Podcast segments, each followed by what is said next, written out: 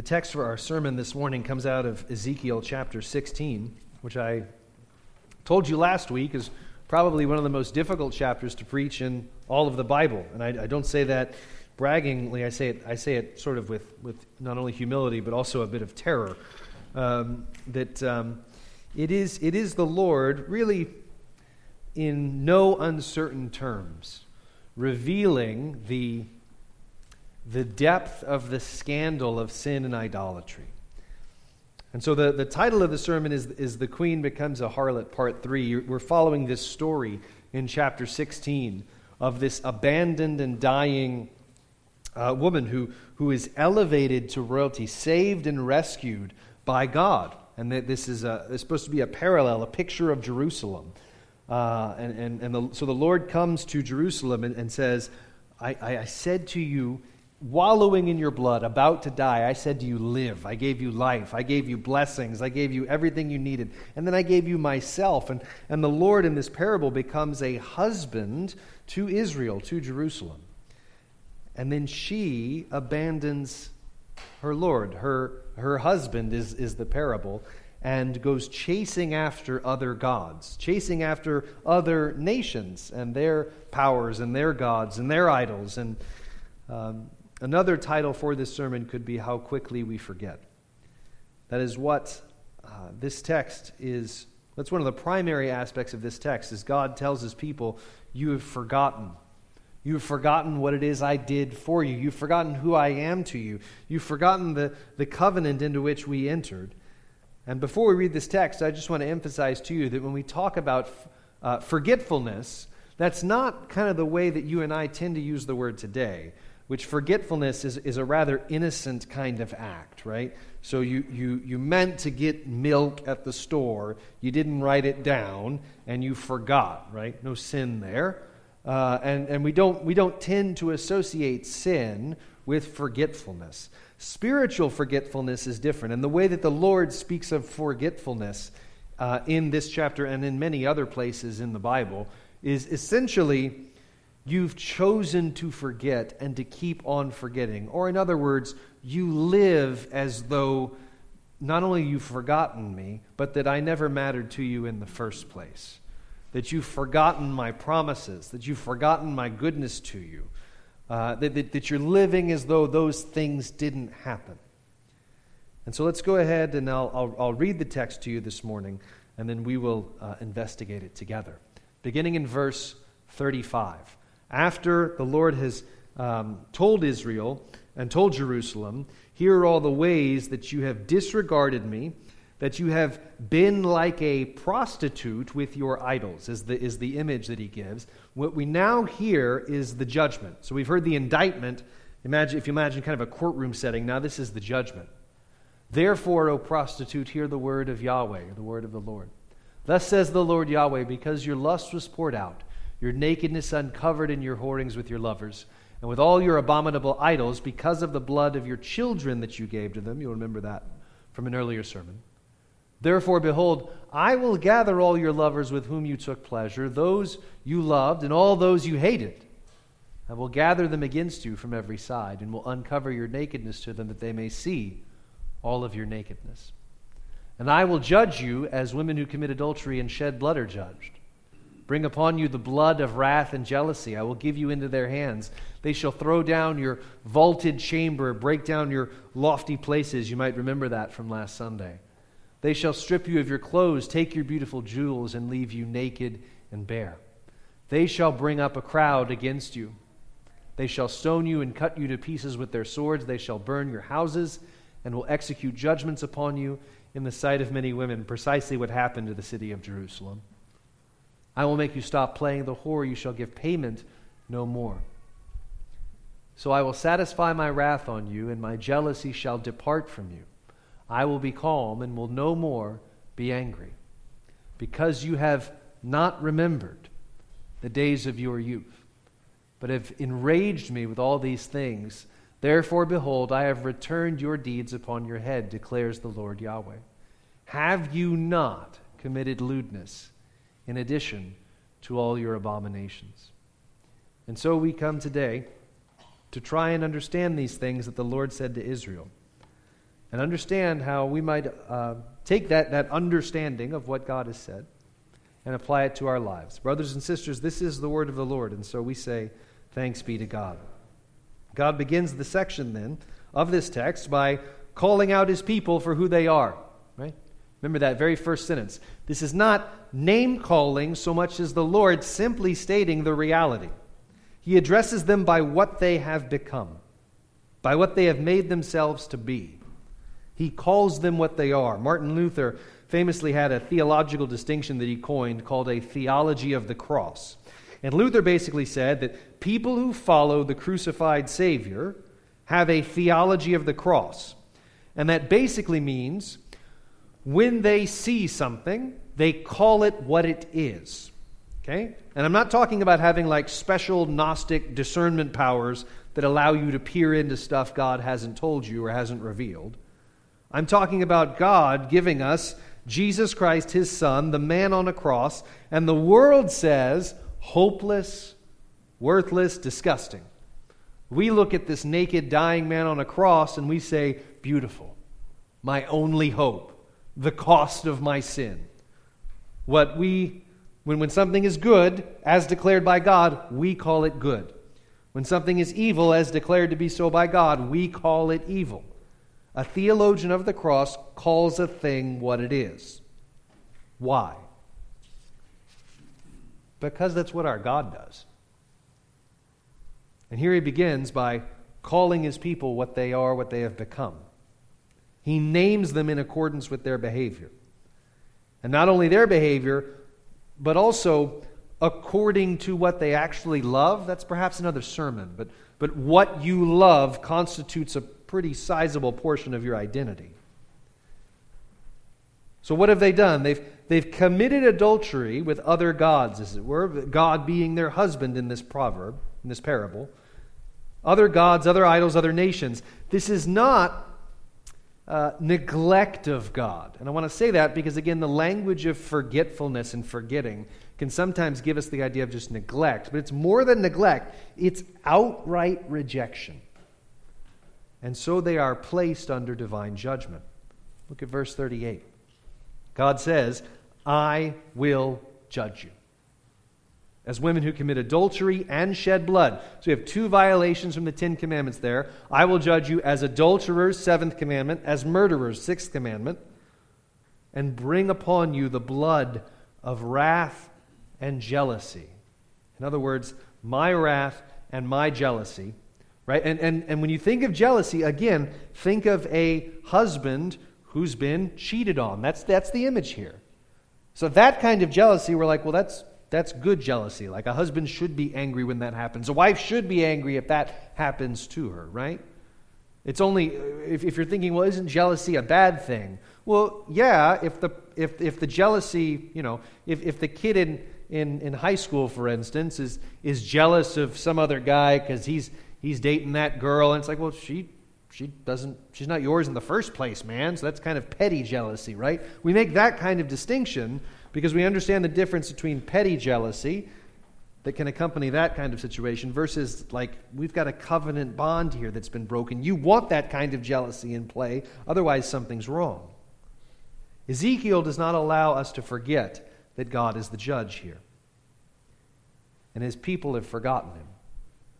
That's why he's talking about judgment and saying, you, you know, it's, it's been repeated throughout the whole book of Ezekiel again and again and again. The most common phrase in the entire book of Ezekiel. All of you by this point should be able to rattle off the most common phrase in the entire book of Ezekiel. Then they shall know that I am the Lord. Then they shall remember what they have forgotten. So the charges have been explained in the earlier part of chapter 16. This passage is the punishment. And whenever sinful, fallen human beings like you and I read a judgment text like this, particularly one as like alarming as this one, we tend to make a few errors, which is if we're not careful. We assume that our sins don't deserve this kind of judgment, or we start to think, I mean, you know, like this is a little over the top. Like the Lord God Almighty seems to be being a bit of a drama queen. Okay? So let me address just real quick each of those misconceptions about sin and judgment. First of all, we are tempted to think when we read a text like this, oh man, those people were really squirrely, really nasty, really terrible, really abominable. I'm glad I'm not like them, right? That's in another part of the Gospels, I think. Thank you, Lord, for not making me like these worthless Israelites. This is usually because you and I are really good at becoming experts in excusing our sin and dreaming up all sorts of reasons why our sin really is not as bad when compared to the sins of other people. And so when you think of Jerusalem's sins, that might be easier to do because just well let's be honest just because of the sheer archaic language like you're you're reading the old testament already it feels existentially different. But but if you look at verse 36 let's go back to verse 36 thus says the lord god because your lust was poured out your nakedness uncovered in your whorings with your lovers and all your abominable idols because of the blood of your children that you gave them okay so let me just address something real quick this goes back to the other point I made. If you're tempted to think, man, God's being really dramatic here, don't, don't forget the nature of their sin. They were sacrificing their children to foreign gods. Now, so many in our society have deadened their conscience at the sheer weight of the horror of shedding innocent blood. But God remains the blood avenger of the innocent, the defender of the fatherless.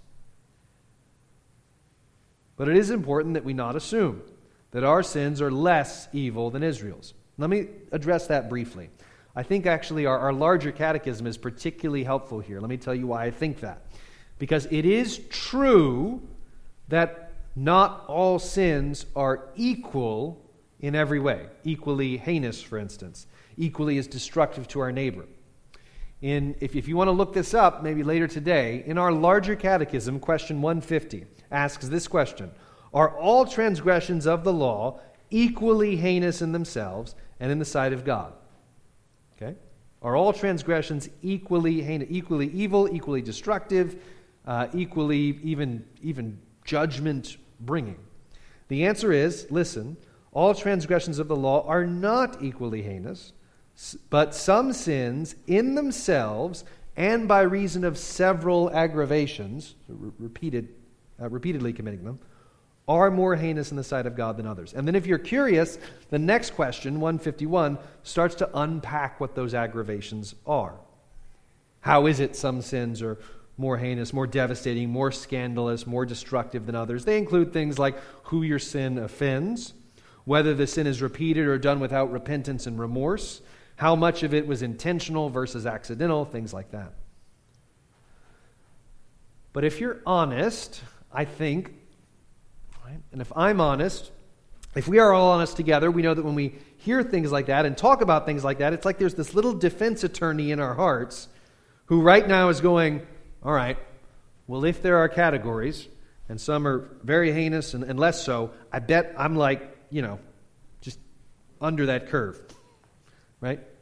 Now, that's, that's just an impulse that's in your heart and mine. I bet that means a lot of my sins go in the not so bad box. That's why the very next question in the Catechism is What does every sin deserve at the hands of God? Here's the answer Every sin, even the least, being against, so here's what we offend, the sovereignty, goodness, and holiness of God, and against His righteous law, deserves His wrath and curse, both in this life and in the life to come, and cannot be expiated, that is, cannot be removed but by the blood of Christ. And so, on the one hand, yes, some sins are worse than others. But every sin begins at this baseline our words, our thoughts, our deeds every day that condemn us. It's why we have the time of confession of sin and the assurance of pardon. You know why? Because I don't have cameras in your house, and I don't want them either. I don't have the second to second details of your life. But I do not have to wonder for a moment whether or not you came in this morning needing the forgiveness of Jesus for sins you've committed this week and maybe even just this morning, which were outright rebellion against his sovereignty, goodness, holiness, deserving his wrath. It's why, I mean, if you look at the text of our, our prayer of confession, which we print here um, so that you can take it home if you want, that's why a lot of the content of our liturgy is printed in the bulletin. But I mean, we, we prayed, God, in your presence, we confess our sinfulness, our offenses against you. You alone know how often we have sinned in wandering from your ways, wasting your gifts. That was exactly what the Lord uh, told Israel that they did, in forgetting your love. That's what they're being charged with here. Have mercy on us, for we are ashamed and sorry. That's what they weren't doing. There's a, there's a palpable absence of shame in the text. That's part of the judgment. For all that we have done, forgive our sins, and, and, and so on. So, this is, this is actually very much the language of our prayer of confession, aligns pretty well with the things, if I can put it this way, the things you should be afraid of in your own heart. The Lord of heaven and earth is still our judge, and if we forget that and fail to remember that, we will start excusing and justifying our sin and our idolatry. And look, if we do that, here's the point. If we do that, we have to deal with Ezekiel's God someday. So let me quickly address the other misconception, having addressed the first, you know, my sin is not as bad. The second is, is God being dramatic? Is this overkill? Certainly in chapter 16, we have seen that, that this God is radically offended and speaking in very heavy terms of wrath and judgment. So is this an overreaction? Or worse, does God like wait with like a hammer for us to commit sin and just, you know, just waiting to hit us, just waiting for the moment where he can hit us? I remember one of, um, I can't remember precisely where, but I have this just image in my mind of, of television in my, in my youth one of those one of these Jim Henson Muppet characters who was a judge and he walks into the courtroom and he's got the gavel and he just loves to he loves the sound of the gavel and he likes yelling out guilty. And he's just guilty guilty guilty guilty. And he's like thrilled by it. He's really excited by it. So of course the defendant walks in and before he even says anything the judge's going guilty guilty guilty. And he's like i don't i, I think i want a different judge. The stenographer has to sort of curb the judge's appetite for condemnation by reminding him, Sir, we haven't had the trial yet. And I think when we read a judgment text like this, we're tempted to think of God kind of in that way. He just likes saying guilty, guilty, guilty all the time. To that, I, I simply want to say read the first part of chapter 16. Remember that in this parable, remember where we started. God is not the gleeful judge just waiting for them to mess up. He is the betrayed husband who gave Jerusalem everything she could dream of, including breath and life, and she hated him for it and rejected him, humiliated him, and did everything she could to make a mockery of his gifts. And so remember, don't forget, dear saints, but remember that God's judgment is always the latter chapter in the story he's telling, which begins with his love and mercy. He always, always, always begins with his mercy and his grace. Judgment is for those who reject him. That's why he says in verse 38 he will bring on them the blood of wrath and jealousy. Jealousy presumes a relationship, a bond, and a covenant.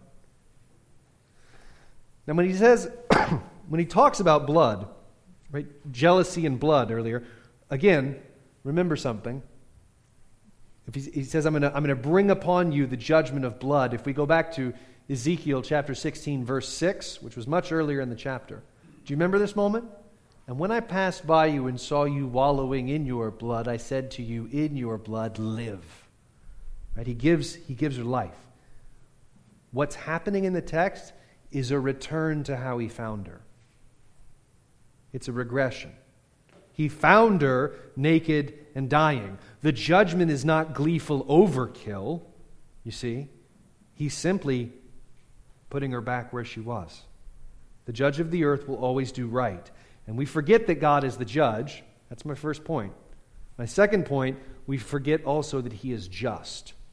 So this text tells us we forget that God is the judge, but second, he is the just judge. God is just. That is, he's, he's fair. It doesn't quite get at it, but it's the closest other term I've got. The idea is when, when God acts as judge, his decisions and his actions are always fair. And that's actually what we see here in the text that God's judgment is not only a fair response to Israel's sin, it's the only fair response to Israel's sin, but he's actually giving them what they asked for.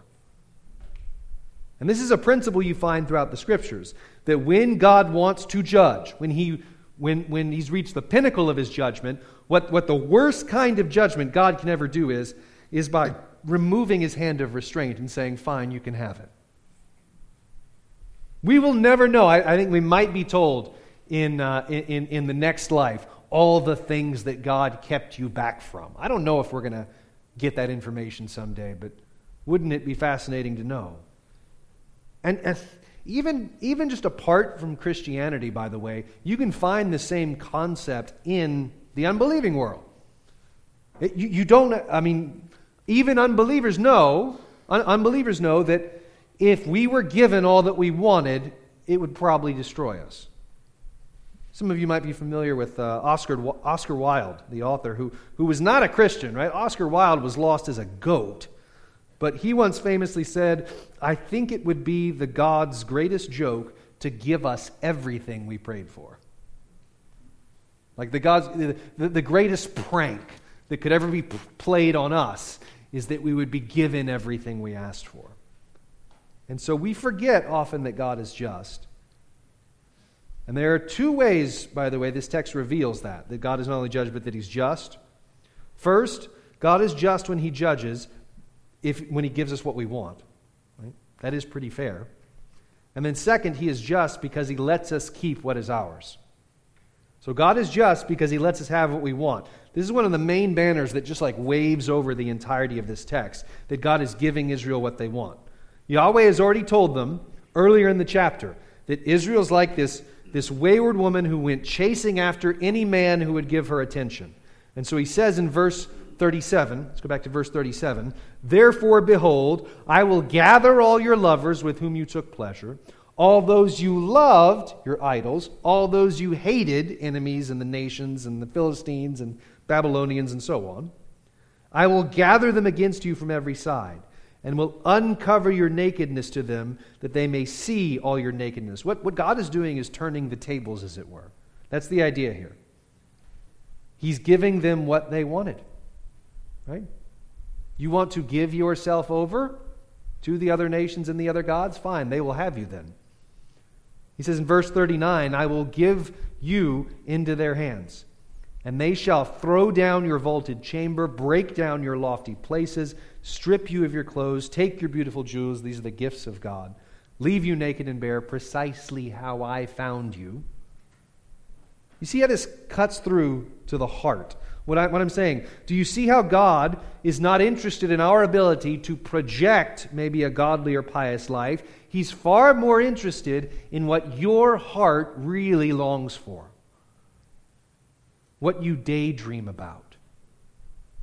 And amazing enough, did you even notice that God can use his enemies to bring about his judgment? He says, Your enemies are going to come in, and they're going to break down your vaulted chambers and your lofty places. Translation When your enemies come in, your other lovers you've invited in, they will end up doing what you didn't have the stomach to do. They'll knock down all your avenues for sin.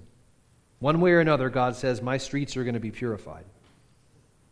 So, so judgment can come when we get what we ask for, but also God is just because he lets us keep what is ours. He says that Israel will be left naked and bare. And again, that's how he found her. And nakedness as an image of judgment is pretty common in the scriptures. Um, I mean, if you think back to uh, the garden, first three chapters of Genesis, our first parents were not ashamed of their nakedness because they had nothing to hide.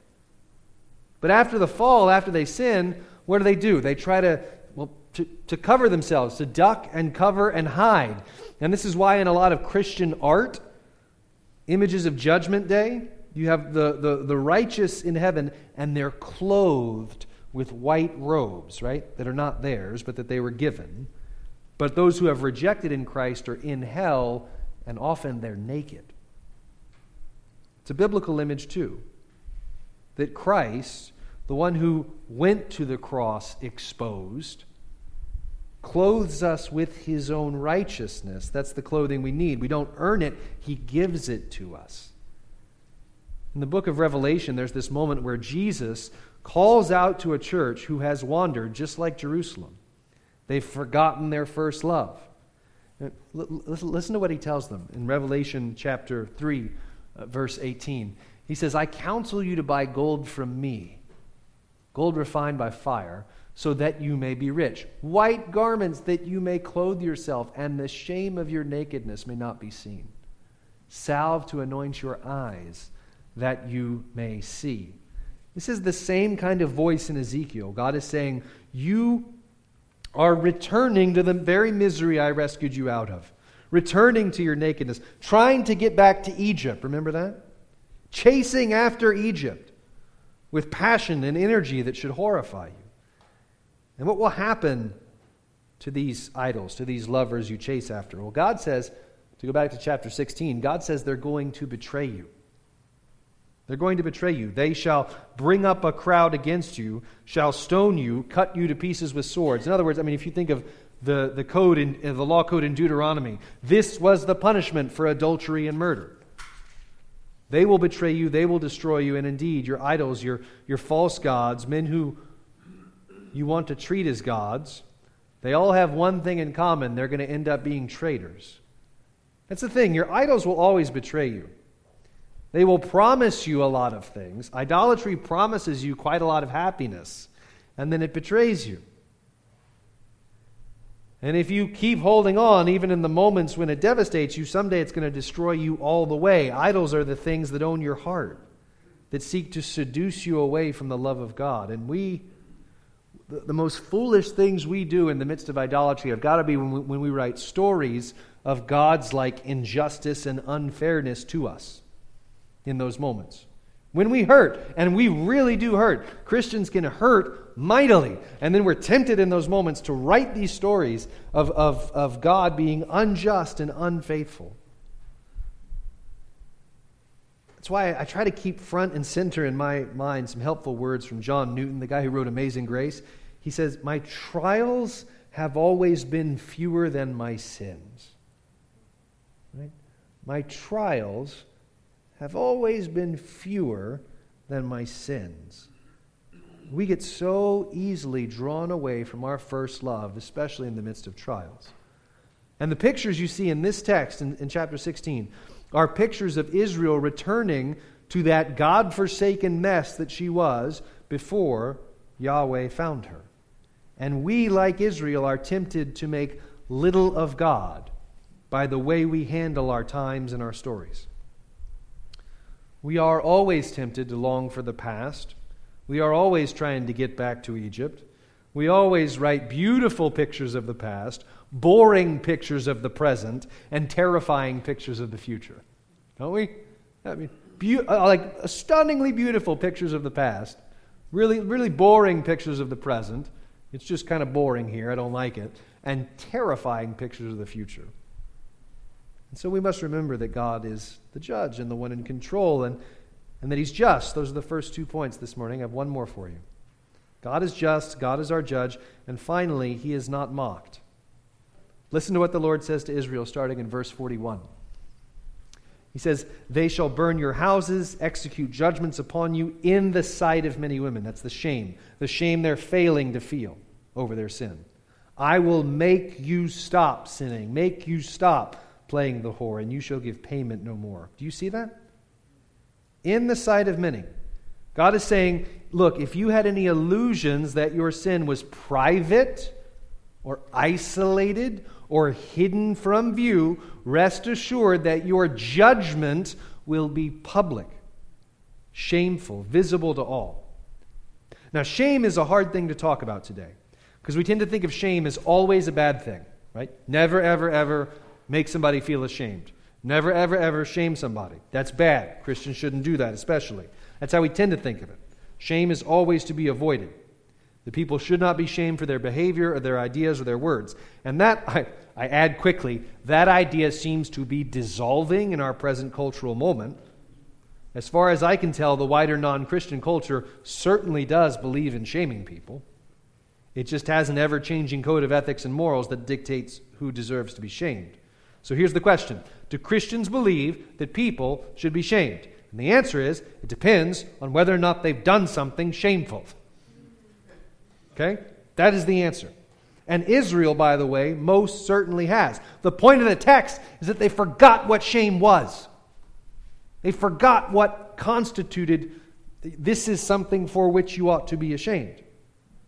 And so God says to them in verse 43, verse 43, because you have not remembered the days of your youth, you have enraged me with all these things. Behold, I have returned your deeds upon your head. I've given you what you've asked for. Have you not? He defines it for them, right? Have you not committed lewdness in addition to all your abominations? Is it not interesting that in our particular moment, where expression of sexual desire is something that can never be touched by shame according to our culture, God says, Let me define this for you in terms you should understand. are not your actions defined in these words, right? Lewdness, abomination, and so forth because they forgot what it was to be ashamed and what they ought to be ashamed of. God is giving Israel proper vocabulary. He's saying, if you have any illusions that this is not lewd, not disgusting, not sinful, not shameful, let me resolve that for you. And what does this text have for us today? It does tell us there's no such thing as hidden sin, or rather, there's no such thing as sin that stays hidden. One of the worst lies we tell ourselves is that our sin won't be found out, that the sin we commit in private will stay private. Great men have fallen, great kingdoms have collapsed because fools thought they could keep their sins secret.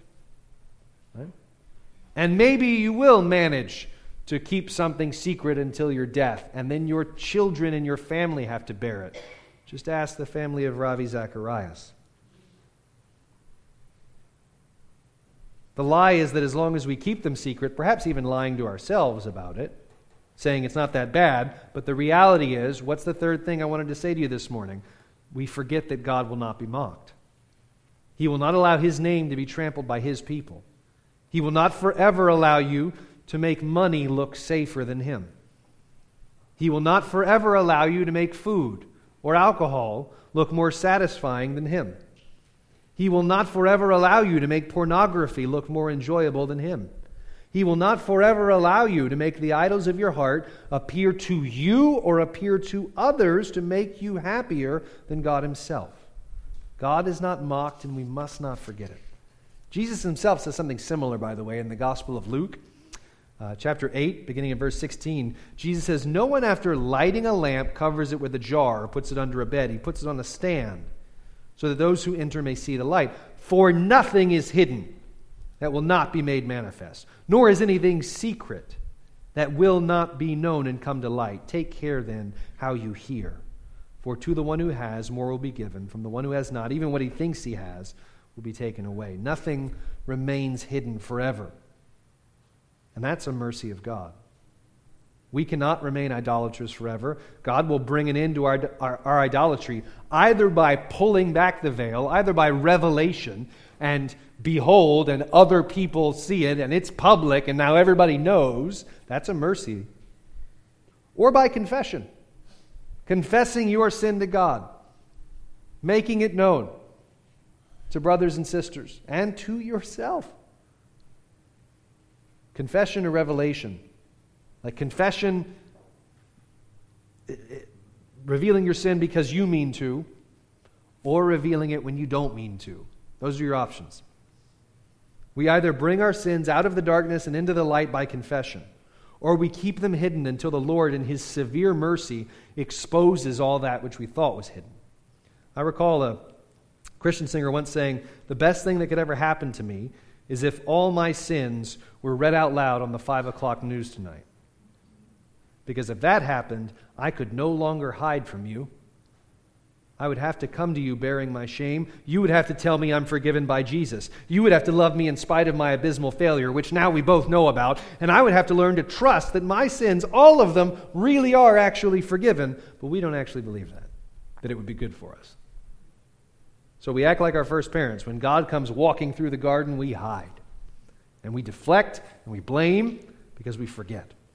And so we must remember. What must we remember? First, that your idols will always demand your blood. Your idols will never die for you, they will always demand that you die for them. Second, we must remember that it is always the way of sin, always the way of your enemy, the devil, to take you where you never imagined going.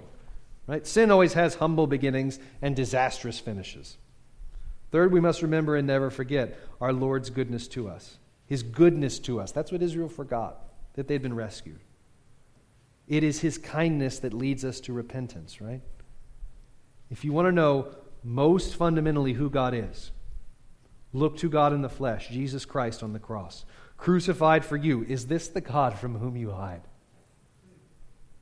Is this the God from whom you hide? This naked and bleeding man who forgives his enemies and turns rebels into sons. Is this the God from whom you hide? The last verse, what we've already looked at before, I want us to look at it one more time. The last verse in our text this morning, verse 43. You've not remembered the days of your youth. And so I've returned your deeds upon your head. Have you committed, have you not committed lewdness in addition to all your abominations? This is a call to self evaluation, isn't it? Look in the mirror. Do you not realize? Do you not see? A call to see your sin for what it is, dear saints, and to know that you can pull back the veil on it now by way of confession, or the veil will be pulled back at a time you do not expect. God is not mocked. Don't forget it. Don't forget it. Don't forget it, but remember. Your hope is not that you can conjure up the strength to be a constantly remembering people but rather that you come confessing your sin and your idolatry and your forgetfulness to the one who says, What does he say to you? In remembrance of me. In remembrance of me. I'm giving you myself again and again and again and again. So you can repent again and again and again so that you never ever forget that I will forgive you again and again and again if you will but return to me. So come and welcome to the Lord Jesus Christ. Amen. Our Father, we bring nothing to our salvation except the sin that makes it necessary. So we plead for your mercy over us. And as we go to your table to meet you here, to be fed and satisfied by you, I pray indeed that that would be our testimony. I pray indeed that that would be our love the thing in which we rejoice. Open our eyes, Lord, that we may see Jesus and taste and see that he is good. It's in his name we ask it. Amen.